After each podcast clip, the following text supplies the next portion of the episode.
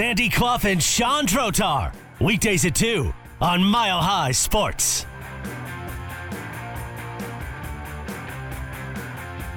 The Denver Nuggets are the top seed in the West. First time in their history. And of course, they've been in such control for so long that it's been actually kind of hard to get a read on what's going on with the team. So joining us now to break that all down, lead Nuggets analyst from Mile High Sports, uh, Ryan Blackburn. You can follow him on Twitter at NBA Blackburn. And of course, check out the Pickaxe and Roll podcast, uh, both wherever you get podcasts and on YouTube.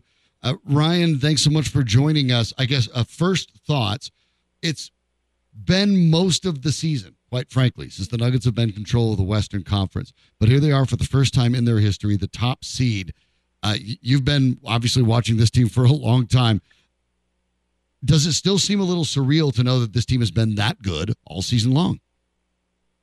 Well, it's funny. I saw a number uh, just just a few days ago that the Nuggets have been in control of the one seed for over. I think I think it's about 120 days now. So basically four months and and you quickly forget just how how how quickly Denver controlled that one seed, how they extended that lead over the Memphis Grizzlies, and then retained it for the entirety of, of the rest of the season. And they the season basically ended when the Nuggets defeated the Grizzlies in that home game on I think it was March 3rd or March 4th, one of those two days. And and after that, Denver was just ready to get healthy. They're ready to uh, wind down the season, and and they I don't I don't think that they should be blamed for the rest of the West being such crap this year. That they they now look like the rest of the Western Conference because they don't have any reason to try. It is true that the Nuggets in calendar year 2023 have won 30 games. Uh, they've been very steady throughout the season and the 30 games they won in 2023 down the stretch in the regular season suggest that. Do we go with that as the primary indicator or predictor as to how the Nuggets perform in the playoffs? Or are we just a little bit concerned that in March and April the Nuggets went 9 and 10? It's a great question, Sandy. I, I, I think that no matter who you ask, the the general answer is going to be I don't know. Uh, this team at this point has gone through their ups and downs. The beginning of the season wasn't what I think many people hoped, although they were still winning games. Uh, the middle of the season I think separated Denver as the best team in the NBA during no that doubt. stretch. No doubt. And, and it was it was a it was a 40 game stretch, and it, it wasn't a it wasn't a small thing that they that they were able to do that during. I, I think most people would generally consider uh, that that stretch from December, January, February to be the most indicative of what a team is going to be, rather than than March and April or October and November, be- just because you're going to have the most teams trying during that stretch, and everybody's trying to bank wins during that time. And that that's what I think is the most important stretch. And I think when Denver wanted to be, they were the best team in the NBA, and their their lack of motivation down the stretch isn't really a surprise to me. Uh, it's it's very reflective of what they were at the beginning of the season. But I do think that Denver checked enough boxes that I, I consider this team more of that December, January, February team rather than the the two ends of the spectrum. How much Ryan has the last few games and maybe a week, week and a half given Michael Malone in an effort to streamline the way he's going to handle his bench, what guys are going to carve out what roles and how much time. Obviously, trying to force feed this and make it all sort of fit together in the wake of Bones Hyland defection made it that uh, a situation that for the Nuggets they had to kind of scramble to fill this bench. How has that program come along now as the regular season has come to an end? Well, I think the Nuggets found out pretty quickly during the season that Christian Braun was a player. They they didn't know to what level he was going to be able to contribute, but found out pretty quickly that, that he's a guy that deserves to be in the rotation every single night. They already knew that Bruce Brown was their sixth starter. That that was going to be a guy that was going to be out there every single night too. And then Jeff Green is is the guy over the course of this last month or so. He's played better. He, he hasn't played great. He hasn't been perfect, but he has played better. I think he's put himself into a better position as a shooter. He's attacked. He has switched better on the defensive end. And he's another guy that in these big moments, in these key games, has stepped up. I, I remember back to that Memphis game in early March where it was actually Jeff Green's defense that, that stood out to me. His defense and his rebounding in terms of getting Denver over that hump in, in a in a big way in that game. So he's going to be a guy. Those three off the bench, along with the starters, are going to make up the bulk of Denver's eight man rotation. They found that out over the course of these last six weeks or so. Though I do want to mention, I, I think you're bringing this up for for the mention of Peyton Watson, who Peyton Watson of, of all people, like I, I had no expectations of him dating back to two weeks ago, and lo and behold, uh, he's the guy that steps up and and and writes his name at least in pencil on on as an option that Denver can use in these playoff series because of his ability to guard, because of his ability to run the floor and and do the defend, rebound, run mantra that the Nuggets like off their bench. Well, that leads to the question I was going to ask you, and I'll throw Watson's name in with Reggie Jackson's and Ish Smith's name. Of those three, as a fourth guy off the bench, if needed due to injury, foul trouble, who do you think Malone trusts the most of those three? Maybe he doesn't really fully trust any of them, but uh, take a stab at it. Uh, among Watson, Jackson, and Ish Smith, who is likely to be that fourth guy off the bench if necessary? Ah, that's a that's a fun one. That's a that's a fun question. I I think what he has said, and I'm gonna I'm gonna use Malone's own words on this. Uh, what he said pregame on Sunday yesterday right, right. Uh, about this rotation was that it was going to be those eight guys, and, and then based off of the situation, based off of what they were going to need in any of these games, that it could be any of them. And and I think you have to throw in Zeke Nnaji and Vlatko Cancar, and, oh yeah, and even like Thomas Bryant into into this mix. Although I'm I'm I'm a little bit cooler on the idea of Thomas Bryant yes, being an impact I, guy. He seems to be uh, in the doghouse, for lack of a better term, although he did get minutes yesterday. Yeah, and uh, game 82, man, good good Yeah. on good on the coaching staff to get him in for for that important stretch there. Yeah. Uh, no, I, I think that. I, I think that if I had to pick between the three names that you list, it's probably Reggie Jackson, just because, as, as Michael Malone made sure to point out both pregame and postgame, that he has the playoff experience and the high level performance that the Nuggets are going to need, and, and has had moments where he's stepped into uh, the the role of high volume scorer off the bench, or at least somebody that can get you through various minutes, and then have the ability to make shots. Which I think if you look at Bruce Brown, Christian Braun, and Jeff Green, that's that's not a great trait for any of those guys. They're they're not going to carry the load on the offensive end which is why you see so much staggering. It's why you see Jamal Murray and Michael Porter and Aaron Gordon and guys like that staggering with that second unit. But if you have a, a Reggie Jackson who can carry at least a little bit of offense there, then it makes some sense to to put him out there in that situation just to get you through some minutes. Though I do think uh, if it were up to me, I, I might throw Peyton Watson out there now. I think he's proven enough over the course of these past couple weeks that in, in the playoffs where you actually need uh, some tangible game changing ability, Watson's defense and his ability to run the floor will be more valuable than, than Reggie Jackson in terms of taking shots. Given the the last performance which we saw the starters against the Jazz in a game which they were kind of underwhelming, Nikola Jokic looked passive. Uh, how much do you put into that? Uh, do you put in any of it because it was bracketed by games in which they didn't play at all? Uh, Is coming into this playoffs, which is still a week from uh, yesterday for the Nuggets, are there any particular players among the starters that you are concerned have to step up their game?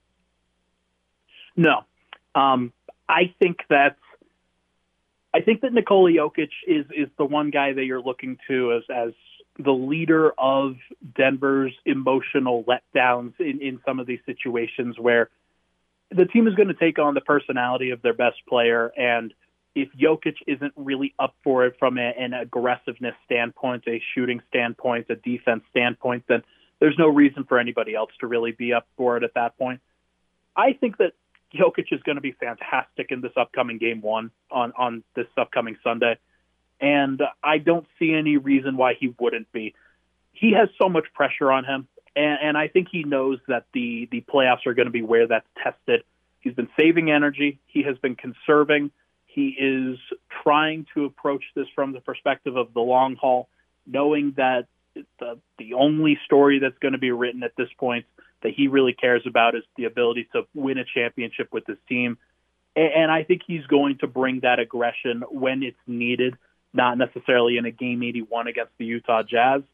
Uh, but there's there's been like I can understand why people are concerned. I do get it. I do believe that you should try to play your best basketball before the playoffs rather than average to meh basketball. But I, I just think that this team has shown that when they need to, they will step up in those big moments and provide the requisite energy and focus and discipline that you need for playoff basketball. And Jokic is, is definitely the leader of that. It is interesting, and I'm glad you brought that up. Uh, it it does seem to have been the case that, for whatever reason, he's been coasting. Obviously, the other day in Salt Lake, he hardly shot the ball.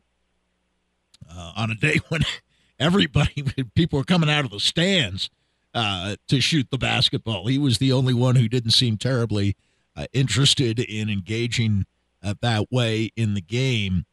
But do you subscribe to the theory that now at least the MVP talk will stop? Because that's a regular season award. There's no more to be done with that.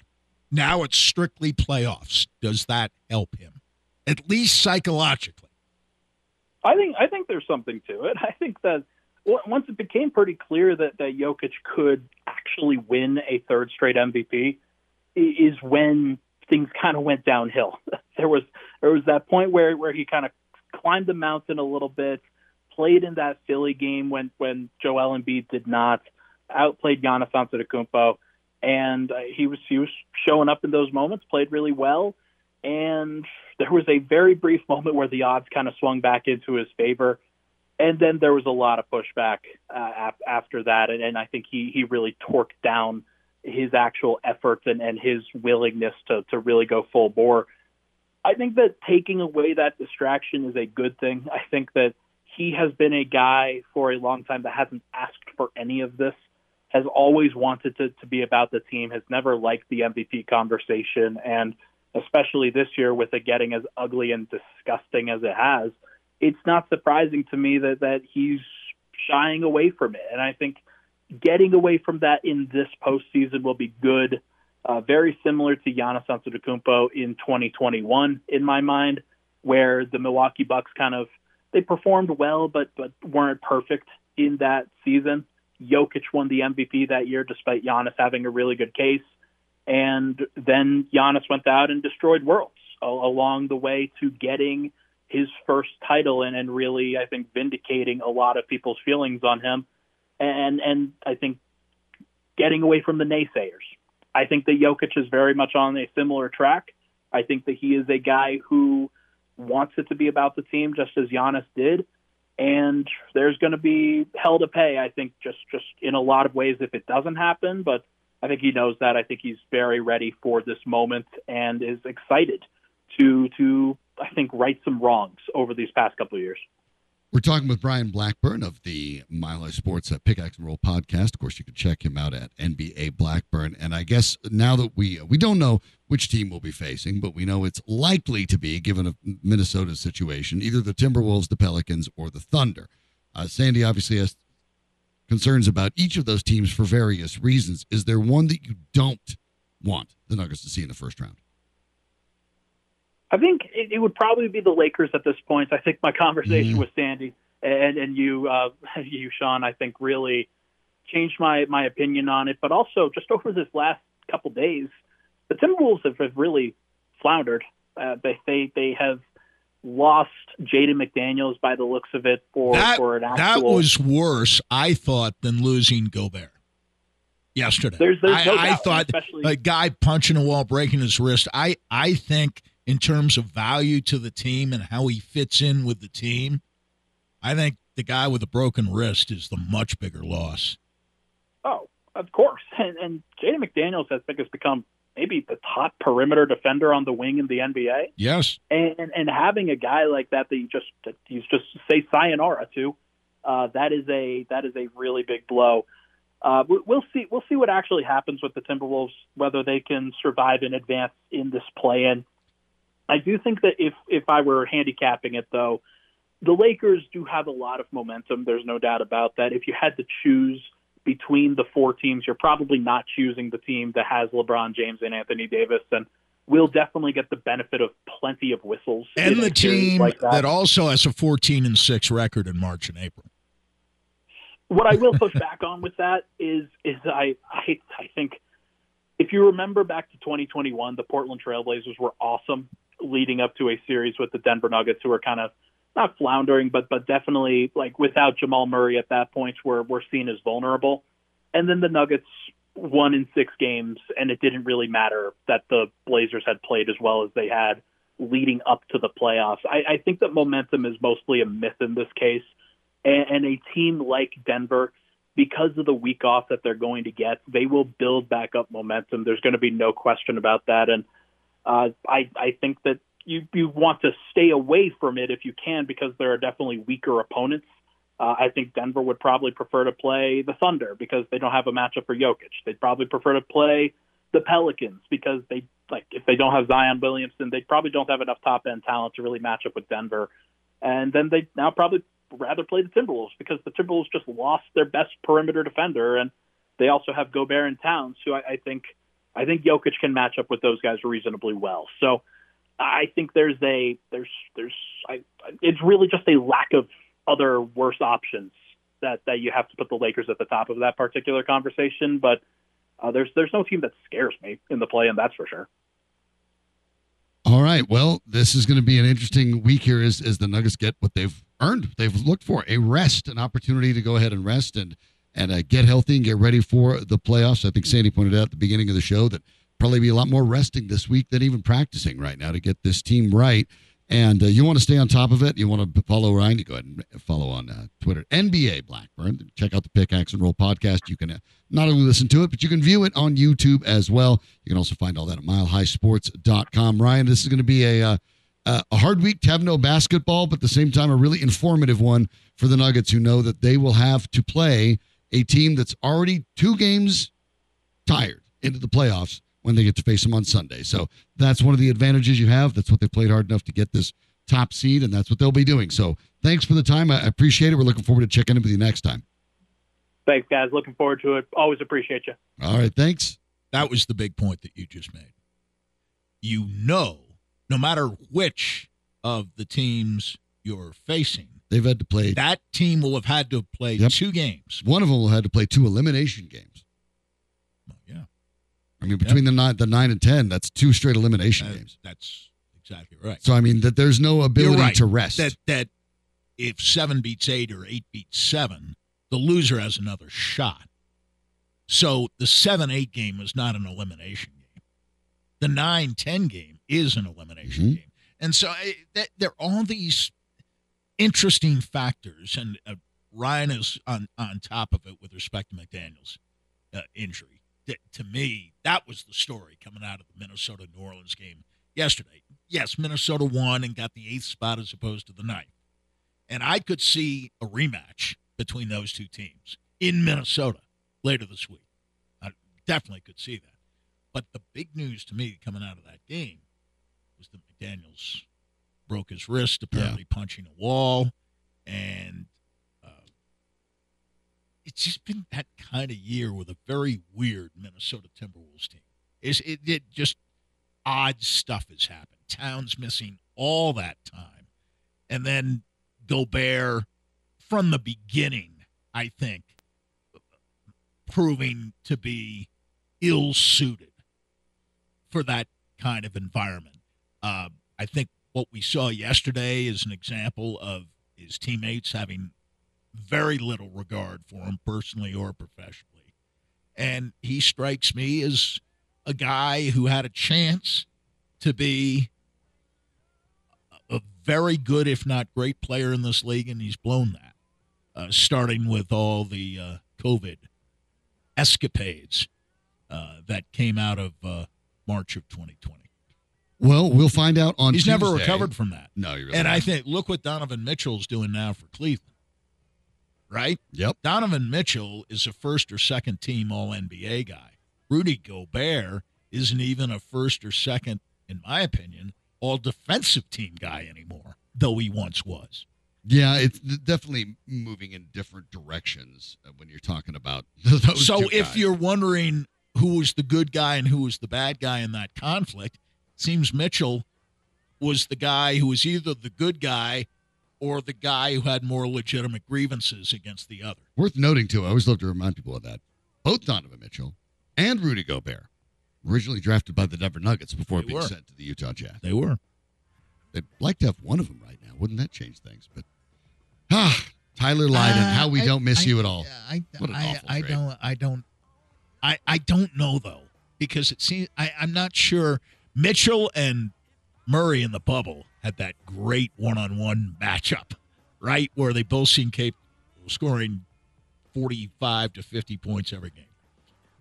I'm not sure they play that well together though. Yeah, got to be averaging more than Tyler Lydon's 0.0 points a game. Well, true, so there's that.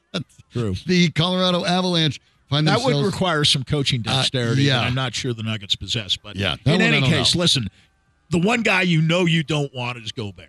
And I kind of like, if I were to pick, I think the Lakers will beat Minnesota. I think New Orleans will knock off Minnesota. I think New Orleans will take care of Oklahoma City. And I think with home court.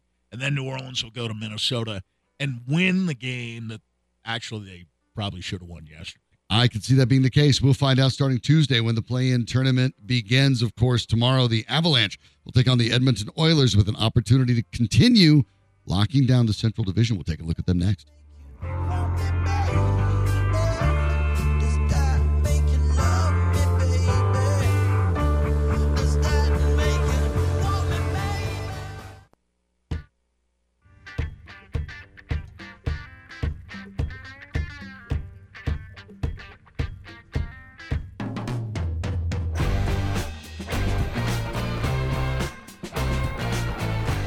Sandy Clough and Sean Drotar, presented by Burnham Law. Hire the winner at burnhamlaw.com.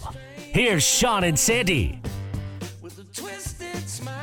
Three games left in the regular season for the Colorado Avalanche. Tomorrow, of course, they will take on in a very high-profile national E ESPN game the Edmonton Oilers. I don't know how there can be more uh, telegenic a matchup than now, that's, these two that- that's teams. not going to get blacked out the way the game last night. I don't did. think so. I don't think so. Yeah, I'm not really sure how that all worked yesterday, to I'm be not honest. either. Yeah, we even asked her on the Mile High Sports News. Nobody really knew how that worked. So I'm not really sure why. Somewhere, somewhere it was, somewhere it wasn't. But the uh. Avs Oilers did, did tomorrow. you see that? Were you expecting? I was expecting the game to be on TNT. Yeah, so why I turned it I'm getting on and- to watch it, Yeah, and all of a sudden, this due to contractual obligations. Hmm. It sounded like you know what it sounded like. It sounded like, I mean, there wasn't a voice behind it. It was just there on the screen, in black and white? It sounded like what they say before NFL games, their home games right. that they're forced to telecast in the local market. Yeah. Well, even though you're watching the end of a really good game, but your bad team is playing out the string, but you wish you could maybe watch the last three minutes of this game, but they and they know it and they feel bad. But we're contractually obligated. Yeah, it's not our That's- fault. That's We- the phrase they use. we know this is a better game, right? Yeah. So they they had to move it, but uh, I I don't think we'll see that on Tuesday. I think that's going to be basically if you have ESPN and you like hockey, uh, yes, and it's a seven bonjour thirty everyone, because this is going to be Seven thirty start. Yeah, it it should be a tremendous amount of fun. Then they will be at home Thursday against Winnipeg, back to back Friday at Nashville. That will finish it. And um, when you're talking about the teams they're playing, you know, you pointed it out, Sandy, for, for a long time, the Avs had the most favorable closing schedule in hockey. Now, of course, you get the Oilers who have 105 points and have the second highest points in the entire Western Conference. Then you will get uh, you get- Hottest team in the West. yeah, Winnipeg, who as it stands right now would be the final wild card at 91 points, and even then Nashville on Friday. By the way, they're not eliminated. Now they might be eliminated by, By, Friday. by then, they probably will. Probably will be, but stranger things have happened. They are only three Well, points i- out. interesting. Calgary is is there challenging uh, for uh, a final spot. They would be uh, the fifth place team, yes, in the Pacific, but that would uh, force Winnipeg out, and there's only a one point uh, difference. And Calgary's played maybe a little bit better lately than Mhm. Winnipeg has. Well, we'll find and, out. and Nashville's still mathematically alive. Big game Obviously, you have St. Louis, Arizona, Chicago, uh, Vancouver, San Jose, Anaheim, all eliminated, but uh, their number of teams still alive for wild Predators card take on the Flames tonight in Calgary. So I mean, that's that's going to sort the some things out. loser, uh, even if it's a one point overtime game, uh, the loser is dead. Uh, Probably pretty so. much. Uh, the winner, though, is Because alive, and if the winner's Calgary, Well, this is Calgary's 81st game tonight, so they only have one more after this. Yeah. if Calgary loses, I, they're probably well, toast. uh, You Yeah, know, and that and that's that's Winnipeg's advantage.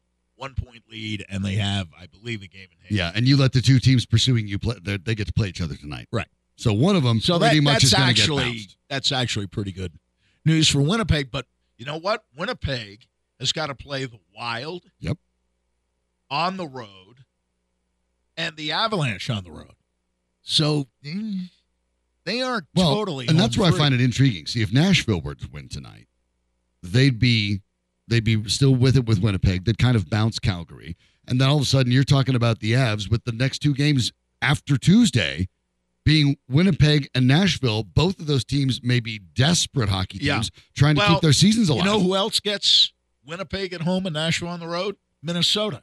It's the same schedule, except Minnesota gets Chicago tonight, right? and the Avs get Edmonton tomorrow night. But Yeah. otherwise, they play the same two teams in the final two games.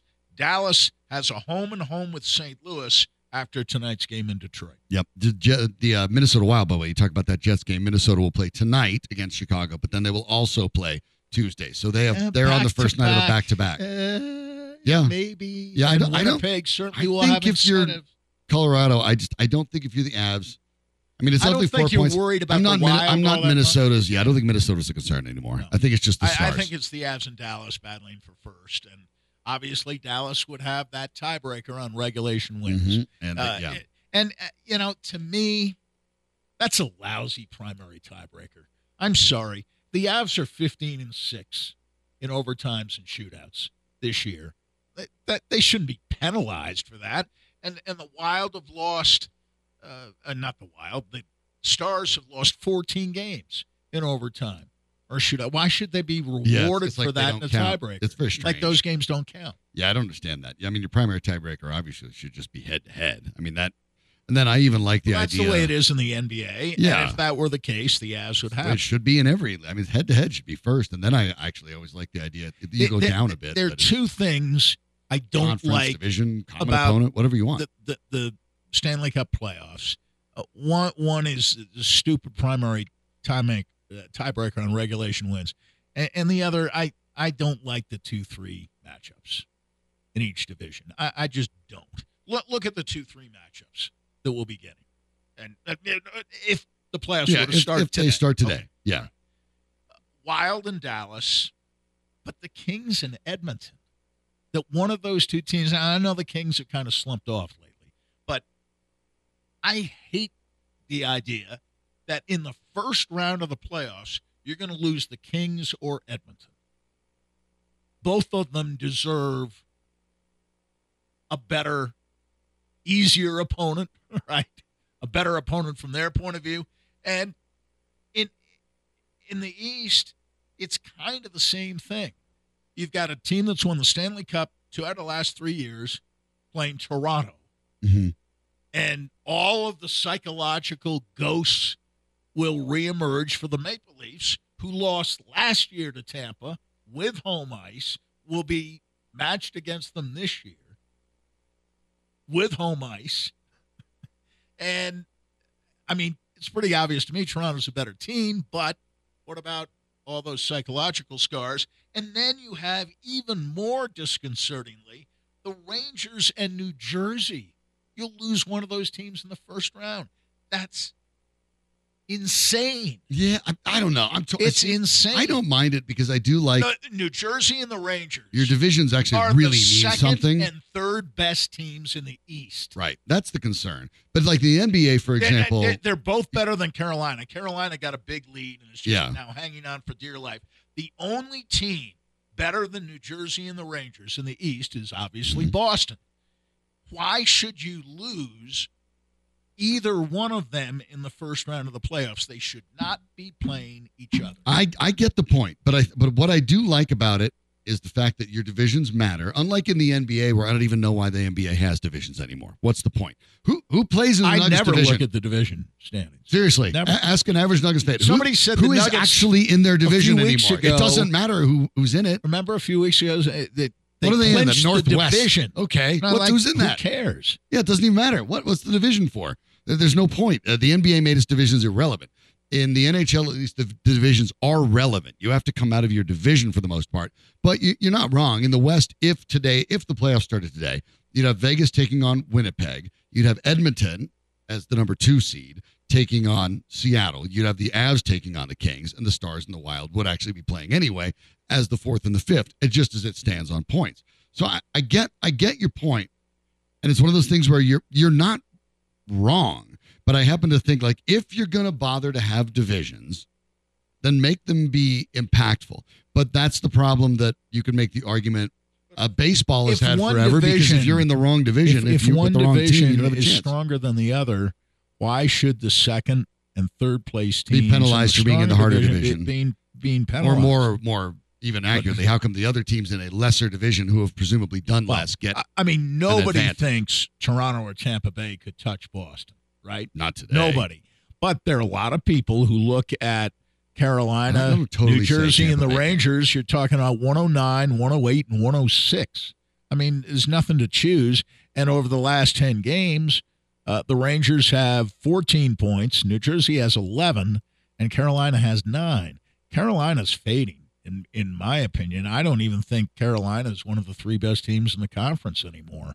Uh, but I think it's it goes Boston, New Jersey, uh, Rangers, uh, probably Toronto before you get down to Carolina, and Carolina's going to end up playing Florida or the Islanders, and uh, maybe Pittsburgh in in the first round. Yeah, it's that that setup is interesting because I'm I'm looking over the NBA right now, right? And the Nuggets uh, won their Northwest Division over the Timberwolves by 11 games, so it's been a laugher there. It's also hasn't mattered. But look, but he- here's the example in the in the opposite direction, right? The Southwest Division, Memphis won by nine. But then again, that division has the Rockets and the Spurs almost 30 games out in an 82 game season. How do you do that? And look at the Pacific. Sacramento Kings are third. Phoenix Suns are fourth. The Clippers are five. The Warriors are sixth. The Lakers are seventh. That's the whole division in the NBA. I mean, that's it. They're they are they're all in, and and I think in in this case, that's sort of why the NBA. You go to NBA.com and you look at standings. It doesn't put them in division. It goes with conference. You you have- ESPN doesn't you have, either. to, you have to pick Uh, division. You looked at ESPN. Just, yeah, just get yeah, they same don't. thing. They don't do Just it. get rid of it. Ditch the divisions. That's one of the arguments I've made for for baseball too, because you have the similar problems in baseball now. At least in baseball, everyone plays everyone now. That'll help a little bit, but I get your point. I do. I I, I get what the NHL's trying to do. They're trying to make their divisions matter, but I I do concede the well, point they're that. great series. I'm not disputing, But you're you're the- the losing some appeal of the of the better series. teams. but they they should be second round series, not first round series. Well, we will find out what happens with the Avs. They are in total control of their own destiny, which is what you look for at this stage. Uh, Pavel Francouz was back. Uh, yes, he looked very rusty as expected, but you expected that whenever he came back. So good news for the Avs. While we sit here with the NBA regular season done, the Avs have three games left. We are really in playoff time. For the Avalanche, the playoff run starts right now. Really. I mean, they have to find a way to. to Oh, these are the playoffs. this is the playoffs. Yeah. They, they count as regular They're season games but this is the playoffs. Which team are you more comfortable with? Which team are you are concerned Great about? question. Why? Our, our phone and call numbers 303 831 By the way, 1340. just uh, Let us know. Further the uh, uh, kind of Mm-hmm. the attractiveness of the conversation. The Denver Nuggets have won 30 games in 2023. The Colorado Avalanche have won 30 games in 2023. both 82 game seasons. We'll see. We'll find out. Obviously, we'll check in uh, with the, both of these clubs and see what is up next. Obviously, the Avs going, the Nuggets resting. What have we learned? What do we expect to find out? We'll tell you next on Mile High Sports.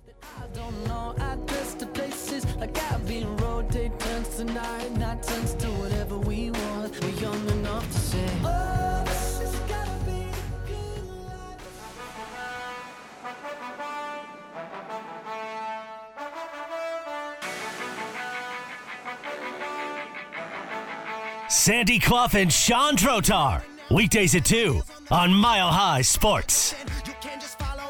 Last year, Nikola Jokic said, probably when I'm old, fat, and grumpy, hopefully I'm going to remember it and I'm going to tell my kids back in the days I was really good playing basketball. That's what he said upon winning his second consecutive MVP. The MVP were, by the way, in case you didn't, some of the things with the NBA, I, I I'm kind of I obviously picked on their idea with divisions and uh, whole bunch of new trophies, same as the old trophies, just new names. Uh, the MVP trophy, by the way, originally uh, the Podoloff Trophy after the league's Yeah. first commissioner is now the Michael Jordan Trophy Good. for the MVP. it should be named after a player, not a commissioner. And and they've done that. The Jerry West Trophy will now be the Clutch Player of the Year. Mr. Uh, Clutch. Hakeem Olajuwon, obviously, you guess where that's going. Defensive Player of the Year. Wilt Chamberlain Trophy is now the name of the Rookie of the Year. So they're borrowing liberally from hockey or trying to get some of their history in there. John Havlicek Trophy, Sixth Man of the Sixth Year, as one could imagine. Sure. And Most Improved Player of the Year will be the George Mikan Trophy. The two most underrated players in the history of the NBA have awards named after them now. Akeem Olajuwon is one, and John Havlicek is the other one. Yeah, I, I'm, I'm with. I obviously can't speak directly on Havlicek or the record. Havlicek, I, himself. that- I've only seen him play more than you have because I'm older than you are. Yeah, But I thought if you took the careers of Oscar, West, and Havlicek during the first half of Havlicek's career, he was that sixth man. And I mean, Oscar and Jerry West were the gold standard Yeah. among guards. I would submit to you, though, that during the second halves of their respective careers, Havlicek was the better or best of the three, followed by West and Oscar. And Akeem Olajuwon, obviously, uh, uh, I mean, if you, if you didn't know anything about Akeem Olajuwon, just know this. Um, he was drafted in front of, remember that, that 84 draft, went number one, Elijah Olajuwon, number two, Sam Bowie, which is why the Trailblazers still get some noise for that. Number three, Michael Jordan. Nobody has ever said what idiots the Rockets were for drafting Akeem Olajuwon over Michael not. Jordan. Nobody Of course not. totally legitimate, totally not. defensible pick. Of course not.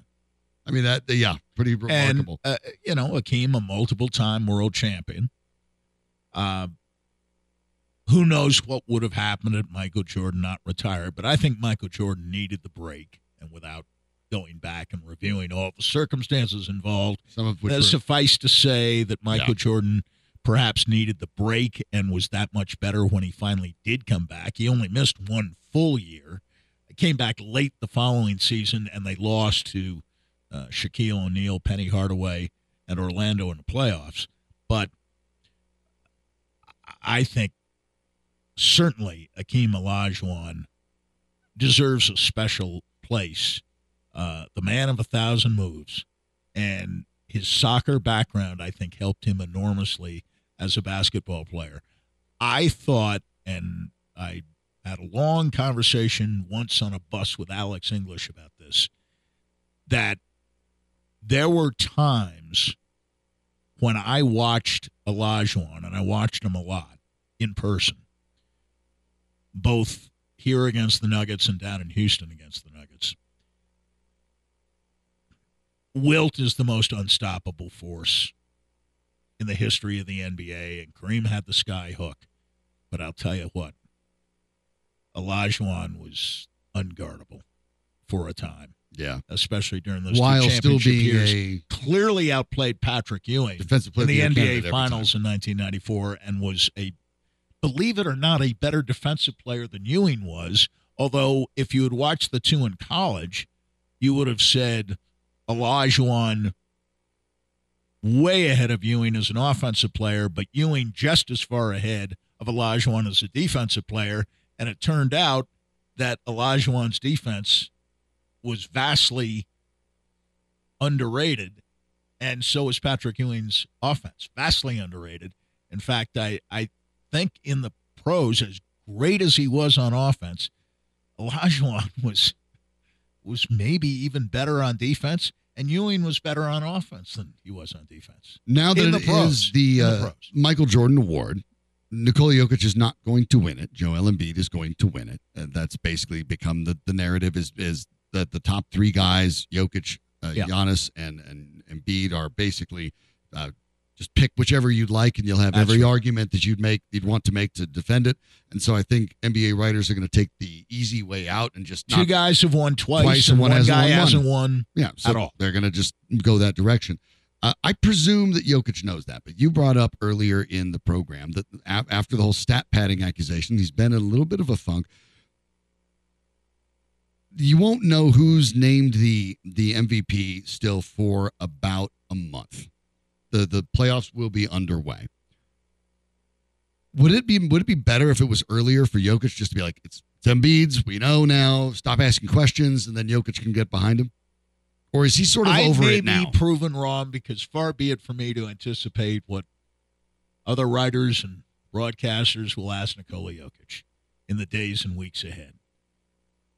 But I would hope that the questions about the MVP race, which is after all a regular season award, would cease and desist Once the now playoffs that begin? the playoffs have begun. Ho- but maybe so. Hopefully There's no, so. there's no, reason to ask him about it anymore. Especially when there's plenty of re- questions to ask about. there are other narratives. How does it feel like to try to lead the Denver Nuggets, who have never Right. had a top seed, to the first Right. time they're ever in the NBA Finals? Exactly right. I mean, those are the Exactly right. questions to be And asking. and and uh, Ryan was right earlier. All the pressure is on Jokic, but it's playoff pressure. Has nothing to do with well, can you, uh, you know, somehow enhance your regular season reputation here in in the playoffs? No, it, it- two distinctly different things. And Jokic has been terrific in the playoffs, but the Nuggets have also lost 14 of their last 20 playoff games. Mhm. And that is certainly not even close to being Jokic's fault in much of any way, shape, or form. However, the best player in the world, arguably over the last three years, Mhm. Yeah, I think you could make that argument. Over the last three Does years, not- sure. have within the team structure a record. And Embiid doesn't either, Right, I was by the way. yeah. The only one of the Embiid's three who the does as Giannis, is Giannis of course. because he's won his championship. The other two have had teams. They haven't underachieved, but their teams have underachieved in the playoffs. So that's the burden that Embiid and Jokic carry that maybe Giannis does not in the playoffs. And of course, the Bucks were the best team in the regular All season. All year long, basically. and right. I don't Boston know that tapered off and see Giannis had a hell of a lot of help this year That's with why I- Middleton being out. This is why I argued he would be the MVP if I had a right. vote. if I was going to give it to you, I would pick Jokic, but if I had a second choice, it wouldn't be Embiid. It would be Giannis because he was the best player on the best team with the least amount of help by comparison with Embiid and Jokic. Jokic had Murray and No All-Stars. and Gordon the first half of the year, maybe even the first two thirds of the season, was a nice sidekick to have Yeah. for, for Jokic. Sure. A guy who could defend, who could rebound. He's kind of flattened out. And so I I really do think the subject in the first round will be can the Nuggets, as heavy favorites, and they will be prohibitive favorites, Oh, no matter who they play. regardless the identity of their opponent. Right. And they should be. Can they dispatch their opponent quickly? Yeah, that's I, I think that's the, that is the question. That's what they have or to do they get is- extended six or seven games? Right. I would quibble with Ryan on one point he made earlier. That Portland series that he cited Mhm. in 2021, I think we'll all remember, was two games apiece. The fifth game was here, and it went triple overtime, and Lillard went crazy, and either team could have won that game. And the winner of that game was going to win the series. So it was a closer series than it appeared. Yeah, I think I think you're right. And congratulations to the NBA on the whole, by the way. New records for total attendance, average attendance, capacity, sellouts, 791 sellouts. The previous record was 760 back in 28 2019. And on average, leagues arenas were filled to an all-time high 97% capacity across the entire league. The first time ever in which teams averaged over 18,000 fans a game, 18,077 for the record, by the way. For basketball, Ball Arena is set up to hold an audience of 19,099. So I mean, you're talking about uh, NBA in a on a roll, and it is to my mind. Give them this. Look at the top seeds we have. You have Denver. You have Milwaukee. Memphis is up here in the in the West. Sacramento's up in the West. This is David's. I've been I've been reading people nationally New York, talk, Los yeah, Angeles, yeah, Chicago. talking about how David Miami. Stern's vision has come to reality. Now David Stern is spinning in his grave that it's not going to be a way they can structure a New York, Chicago, L.A. final, but uh, it is validation to Adam Silver's approach and the I owner's agree. approach to I look agree. at the NFL model and say, you know what actually grows your sport? Every single fan understanding that their team has a real chance to win if it's run right. And the NBA is doing that, and they are paying, they're getting the dividends for it. I thought, although I must confess, I probably watched more college basketball this year than I ever have. And uh, by comparison with how much I watch the NBA, I probably watch college basketball at least as fervently, and I've always been an NBA guy. But I do think it was a fascinating regular season. I really do.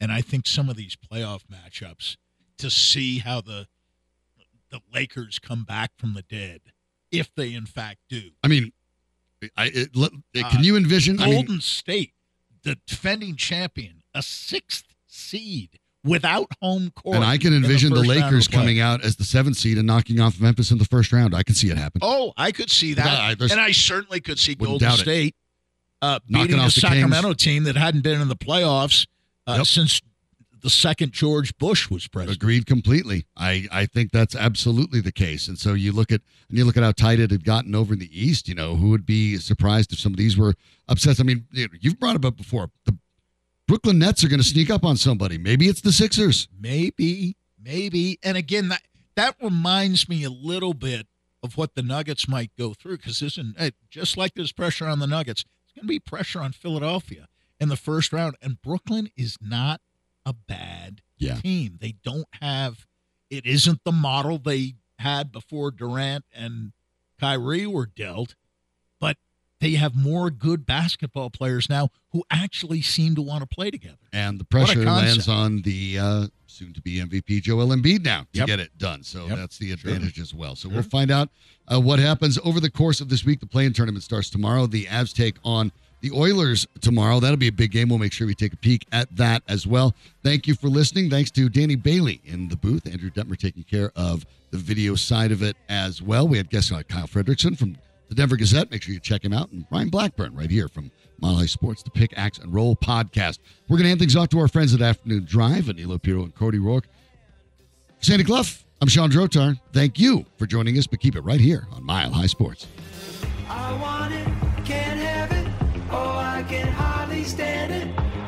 I want